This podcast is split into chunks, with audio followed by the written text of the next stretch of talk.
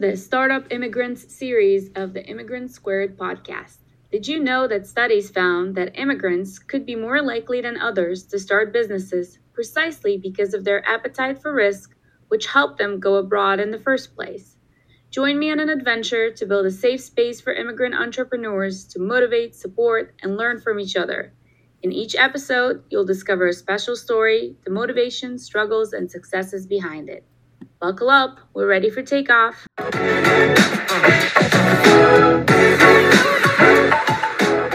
Hi, Nikki. Welcome to the Immigrant Squared podcast. Thanks so much for joining this series of startup immigrants. Can you tell us a little bit about yourself and your business? I am. Thanks so much for uh, having me. I'm really excited to be here. Um, I am an industrial organizational psychologist uh, that lives in Washington, D.C., um, and I am the daughter of a Mexican immigrant.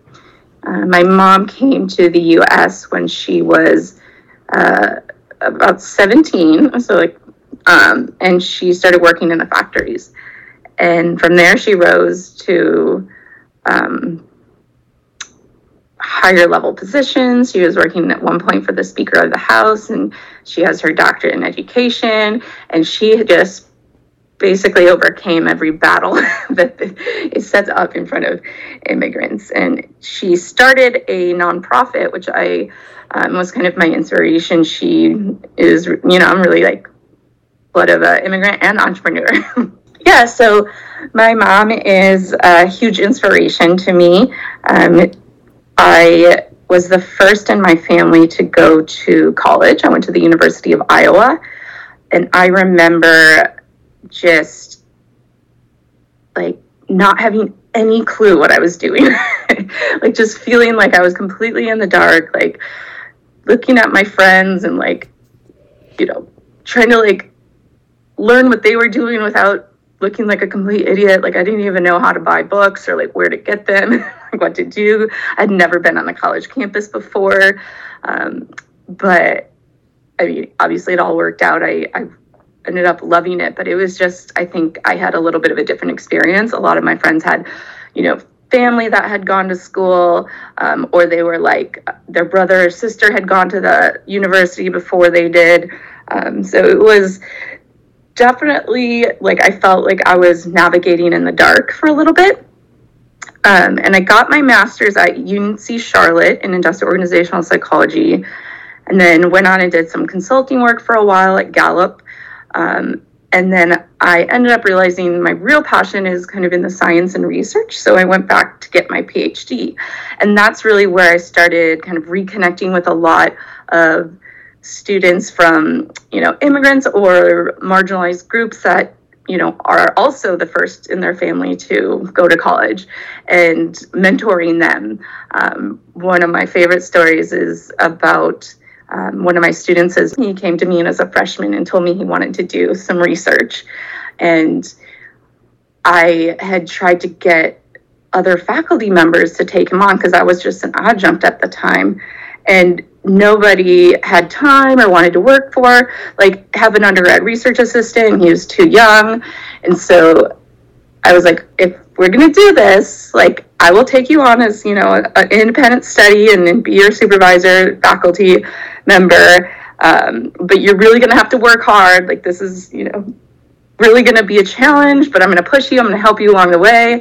And i worked with him for about four years and now he is in a phd program and he always tells me that he never like would even have thought of going to a phd program um, if i hadn't kind of introduced him to the science and the research. So to me that was probably one of the most um, the word i'm looking for? Um, one of the most rewarding experiences i've ever had uh, was being able to kind of be there for somebody you know who had a similar experience as mine where i didn't have somebody like that um, and really be able to to make a difference and help them get on their career path um, and so i spend a lot of time you know with students especially if they're in the entrepreneurship field because that's my other area um, of passion but really just have a huge passion around higher education um, and helping students. And I think I got that from my mom. She, uh, I, I, she was in community college. I think when I was like maybe in high school and I just saw how hard she worked and like and she got her um, bachelor's degree and then her master's degree and then her doctorate of education and um, I think it's just part of our family is that you know there's just that love of education and how much enlightenment it can bring to really be able to learn um, in a way that you know you choose and that feels comfortable. And so now she's in higher ed still working and i'm in higher ed working and so it kind of came all full circle but absolutely been uh, my mom has definitely been a huge motivation um, and my own experiences have really led me to try to help those students who are in those similar spots because I remember feeling like I was just, I had no clue what I was doing. I felt like such an idiot all the time. So it sounds like you had a, a little bit of a different experience because um, you were a child of immigrants. Were there any other examples throughout your life where you felt like a bit different or struggling because your parents were not born here? Um, yeah, I think it was my whole childhood, basically. Um, I just, I always felt like an outsider, you know, um, and we'd come home and talk to my mom about stories, and she wouldn't, like, there's very consistent US culture in high school and uh, middle school, and she didn't really understand that because she had gone through a completely different experience.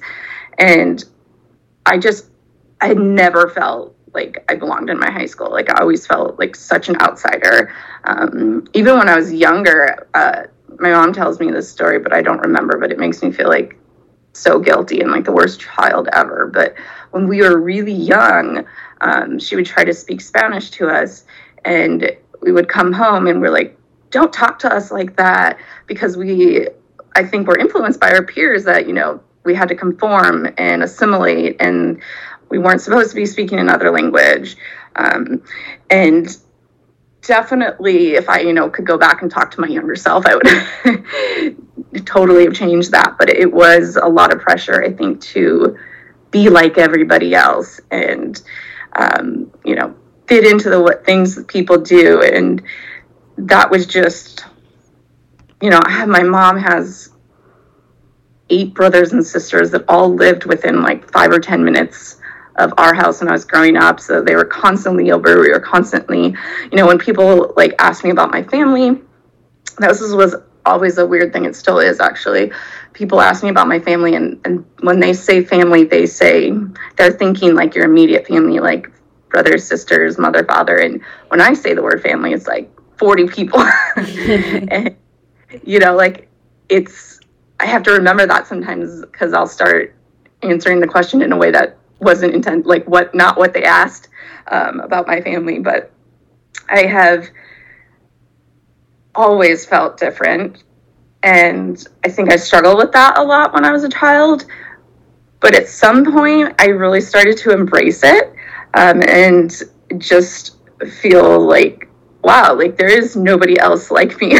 I'm so unique because i have so many different you know uh, family members that have influenced me. My mom had seven sisters, and my sister once, I have a younger sister, and she, we were, uh, you know, driving in the car the other day, and she's like, You do realize we had like a really insane, unique childhood experience, right? And I was like, What, what do you mean? She's like, We had seven moms, like, seven really powerful, like, independent, very strong women in our lives. She was like, tell me one other person that has had that much influence from, you know, like kind of women leaders. and then That's just, amazing. yeah, I was just like, oh my God, you're right. Like, I did have an awesome experience. Like, most people don't have like that many women adults like in their lives. And every one of my aunts you know they were all immigrants as well. They you know they didn't have their parents here when they moved here. So they were all super independent and really motivated and very comfortable in their own skin. And that definitely i think influenced me you know long term. Because eventually you know i grew up and, and stopped worrying about other people thinking that you know, I wasn't exactly the same or I wasn't speaking the language right. And just I think one of my favorite things about myself now is that I'm so unique and I don't remember it all the time um, because it's just so natural to me. But for a while, I was working um, at the Army Research Institute, and one of the um, higher level staff told us that when we were going on data collections to collect data from soldiers that we had to wear frumpy clothes, no makeup, no hair styles, like basically like don't look like a female. And I didn't even hesitate or think about it for one second. I was just like, why? Why can't we just dress professionally? And everyone at the table just kind of looked at me like, whoa, she's totally like speaking up against the, the hierarchy and questioning it. And um, I have a friend that she's like, she tells me that story, and I, I don't even remember it really, but I remember it now because she retells it a lot. That she said that in that moment she was just so inspired because she what she's like i wouldn't have said anything i was young in my career and i didn't know and then all of a sudden there's this um, you know girl next to me is about my same age and she's just not putting up with you know sexism or you know the way women are treated in in the workplace and it wasn't even a thought in my mind that I was doing something weird or wrong, but yeah. it was just because I think I had such powerful female leaders. I was just I'm just comfortable like speaking up and saying, you know, what what I feel and think and Yeah. It's so interesting you say that because I find it as a common theme among like the mentality that immigrants and children of immigrants have. Like for me, I grew up among like really strong females. So mm-hmm. um the whole um, kind of business that I'm working on that is part of this podcast called Alisadel, which is basically my two grandmas, Elisa and Adele, and I talk about them in the first episode and how powerful they were and how inspiring they were. And the same, like my mom, we grew up with this mentality of like women can do anything and anything is possible. And by both grandmas immigrated from the former Soviet Union to two different countries two different parts of the world, but they kind of like fought the fight always. So I find it really encouraging and inspiring to hear that you had a similar experience, but even bigger, like with seven inspiring women.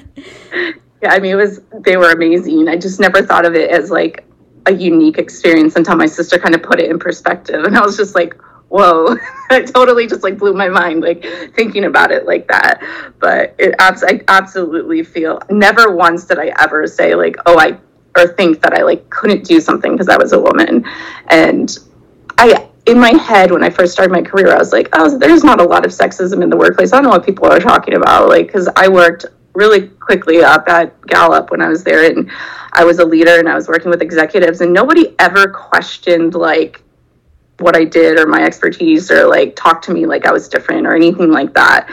And so I never even thought of myself as like a woman leader.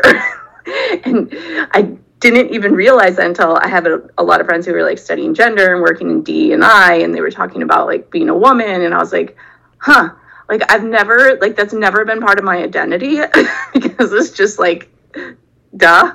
Um, yeah, like, same here. My feminist friends get really mad at me when I'm just like saying, I'm sorry, I can't relate. Like, to all these problems that you're seeing in workplaces because I haven't experienced it. I don't say there don't exist, but I've always been like, because I had that mentality of like, women can do anything. I've never encountered the problem where somebody told me you can't do this because you're a woman. Um, right. And not sensitive to those little like subtle, you know, yeah, marks that. Yeah, Absolutely. Just, That's interesting. I, it's a combination of like the immigrant mentality and then also being raised by these like powerful women who kind of fought the fight. So throughout your um, research career, um, how did it kind of lead you into entrepreneurship and what are you doing today? Yeah, that's a great question. So after I got my PhD, I went and got my postdoc, and I studied decision making and cognitive bias, which has always really interested me. Um, I think of part of that is like, you know, just my background, where I come from. Like, how do people make judgments and perceptions and impressions of others?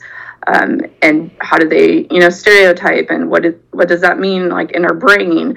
Um, and as an industrial organizational psychologist, I had traditionally i spent most of my career helping companies um, hire the right people for the right jobs so basically building assessments or you know psychometric tests uh, to identify traits that would um, lead someone to be a better fit in a job.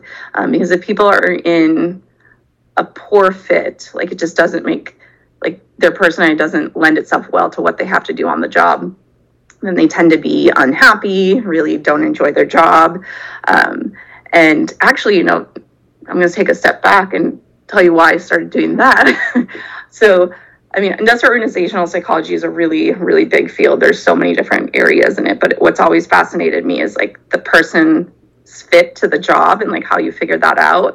And it started because I remember one time my mom told me that uh, the first time she ever felt like she belonged in the US was because she had gotten this job and they just kind of treated her as part of the team. And it was just like, wow, you've been here like 30 years and never felt at home. And all of a sudden like a simple like job made you feel like change that feeling. And it just made me realize how much time people spend at work. They spend more time at work than they spend at home and how it has such a big impact on their overall well-being.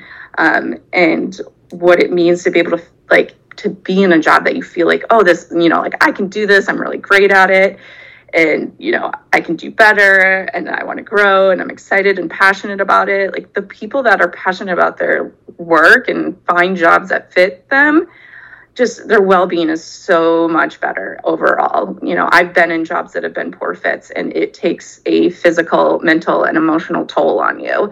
Um, so that's how i got into kind of that that selection of fitting you know people to jobs um, fast forward to my postdoc, I was also studying decision making, like how do people make decisions about you know who to hire and um, decisions in the workplace.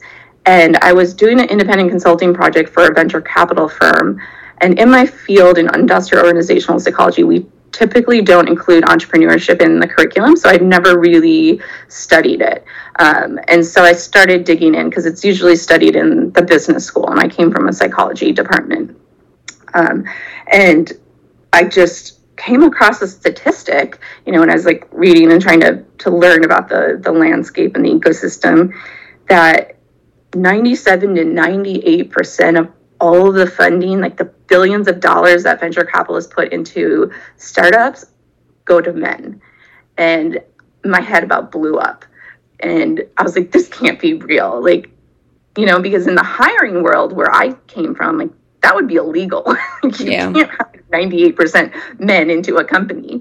Um, so why is it happening there? Like it just like I was just so mad, like so pissed off, you know, especially coming from like a, like thinking about my mom and her building her company. You know, she did that when I was so young. I, I have no mm, early memory of it, but I can't imagine what she went through. You know, if it's like this today, and I started researching the decision making process like how do venture capitalists decide who to invest in like what is the process like how do they make the judgment of whether or not somebody's going to you know build a company and be successful and what i learned was that the decision making process on average across all firms pretty much consisted of um, you're in my network and know somebody that i know yeah. so they've got that selection bias of you know just if you're not in this network, then they don't even consider you.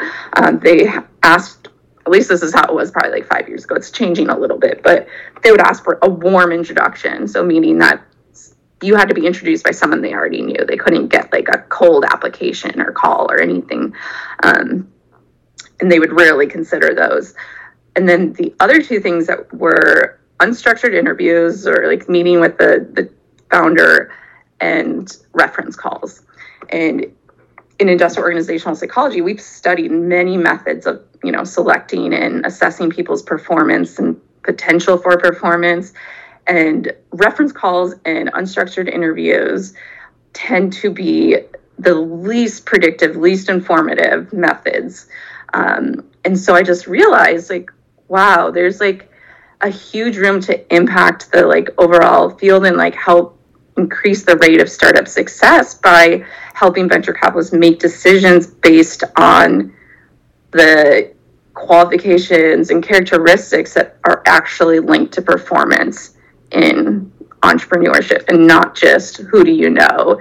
and who can you you know give me the phone number that's going to say something nice about you because you picked the person that i'm going to call. Um, and so i switched very rapidly well it might have been gradually but there was never a point where i decided it just sort of happened where i started building the company to build um, tools and resources and insights and assessments for venture capitalists to make unbiased decisions that were measuring and understanding things about people that actually were directly relevant to the job, not any kind of like social network aspect. Um, and so that, you know, we did that in the hiring world back in the 1960s and the 1964 Civil Rights Act, um, where we introduced, you know, a lot of the, the protections for um, uh, m- minority groups like race, gender, age, and because of that, over time, organizations started making different decisions. They became more diverse. So I'm hoping to, I mean, that took a while. It's going to take a while for us too. But I do think that there's some history and patterns that we can change the mentality of like, don't worry about who's in your network, like, worry about who's going to actually perform in the future. And that's not only better for the ecosystem because we'll get more diversity of people in it, but also you're more likely to get money back from your investment because you're focusing on the things that actually predict performance. Um, so that's where my company started, and then we've been around for about four or five years now. Um, and there was just such high interest in the um, entrepreneurial ecosystem for the work that we do that we've kind of expanded our scope. So now we work with startups and startup development organizations, helping them um, we do a number of things. We work with entrepreneurs to help them gain self awareness and help them understand how they best fit in um, the entrepreneurship like performance. Like where do they fit best? So, like for example, um, I am a dreamer, a thinker, the typical like entrepreneur. Like I think big and abstractly and all over the place and so like I'm really, really good at doing like the visioning work and thinking about like where are we going to go in three to five years. Um, not so great at other parts of the job. Um, so I had, you know, brought on a team to help me fill in those spaces, and so I made sure that I, the work that I was doing, was stuff that I was good at and that I enjoyed, and then I just brought on the other people who could do other things better than I can, and so we work with um, solo founders, but then we also work with teams, helping them build a diverse team and understand why it's important to build a diverse team, um, how to be effective as a team. Um, and the next thing we're moving into is we're building a organizational culture assessment, so helping um, startups really create a strong foundation for building culture. You know, if you've been paying attention to the startup world over the last five to 10 years, there's been so many, you know, examples of just culture getting out of control and even like yeah. a term bro culture. um, and so we had a lot of startups reach out to us like, we don't want to be those startups, you know, like how do we prevent that? Um, and so we're working re- like in some cool projects and helping um, founders intentionally design their cultures to have control over it basically. So it doesn't get unwieldy and you know like the first thing that comes to my mind is like uber was in their um, papers for so many so long about their toxic culture and how bad it was. And um, so i think that was right around the time that other startup founders started to get like scared like we don't want to be them.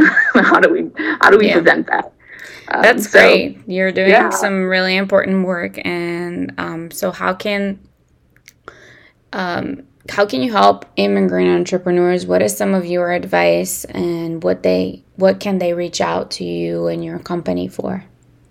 Yeah, so I think the best advice I could give any immigrant or child of an immigrant is to truly, truly embrace the uniqueness.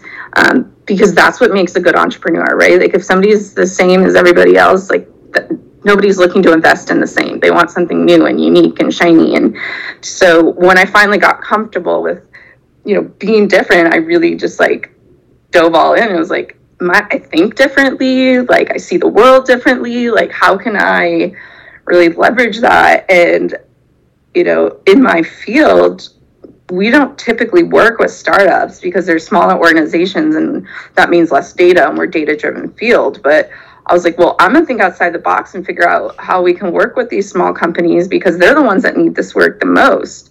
Um, so my advice is just love yourself and em- embrace the the differences because that's what makes you so cool.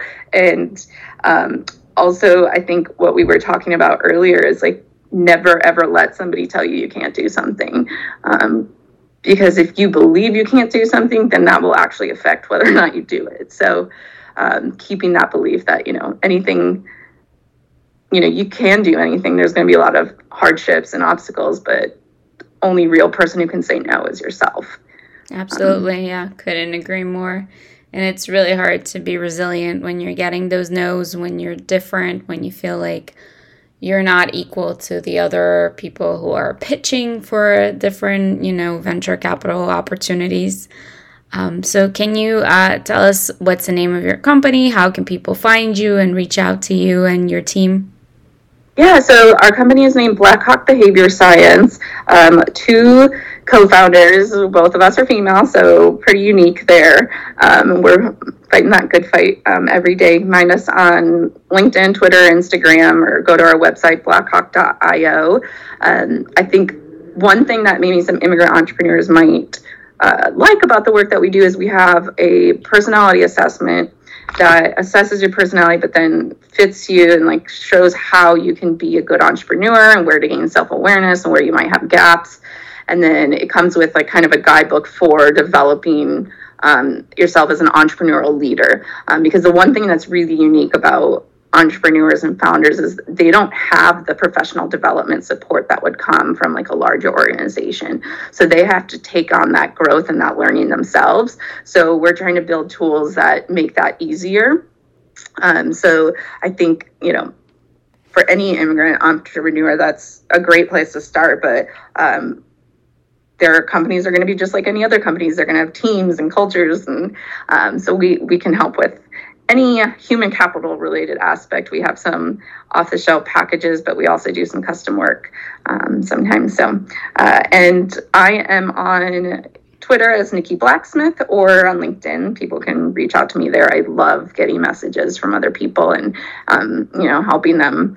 You know, connecting people. I think networks are huge, especially in the entrepreneurial ecosystem, and just knowing people and having others to like be like, it's a hard thing and you're not alone because I think sometimes as a founder, you're in your own world all the time and it's so lonely because nobody understands like what you're going through because there isn't a parallel person in the organization that has that same job. Right. Um, like you know, if you were to go to an organization where you know you have peers and you can talk to them about you know things, but as a founder, you're on your own. So yeah, please do reach out. Anybody who's listening, like I'm happy to help. Um, I love working with other entrepreneurs, especially those that um, don't have or haven't had the same opportunities that are available to more of the privileged groups in the US.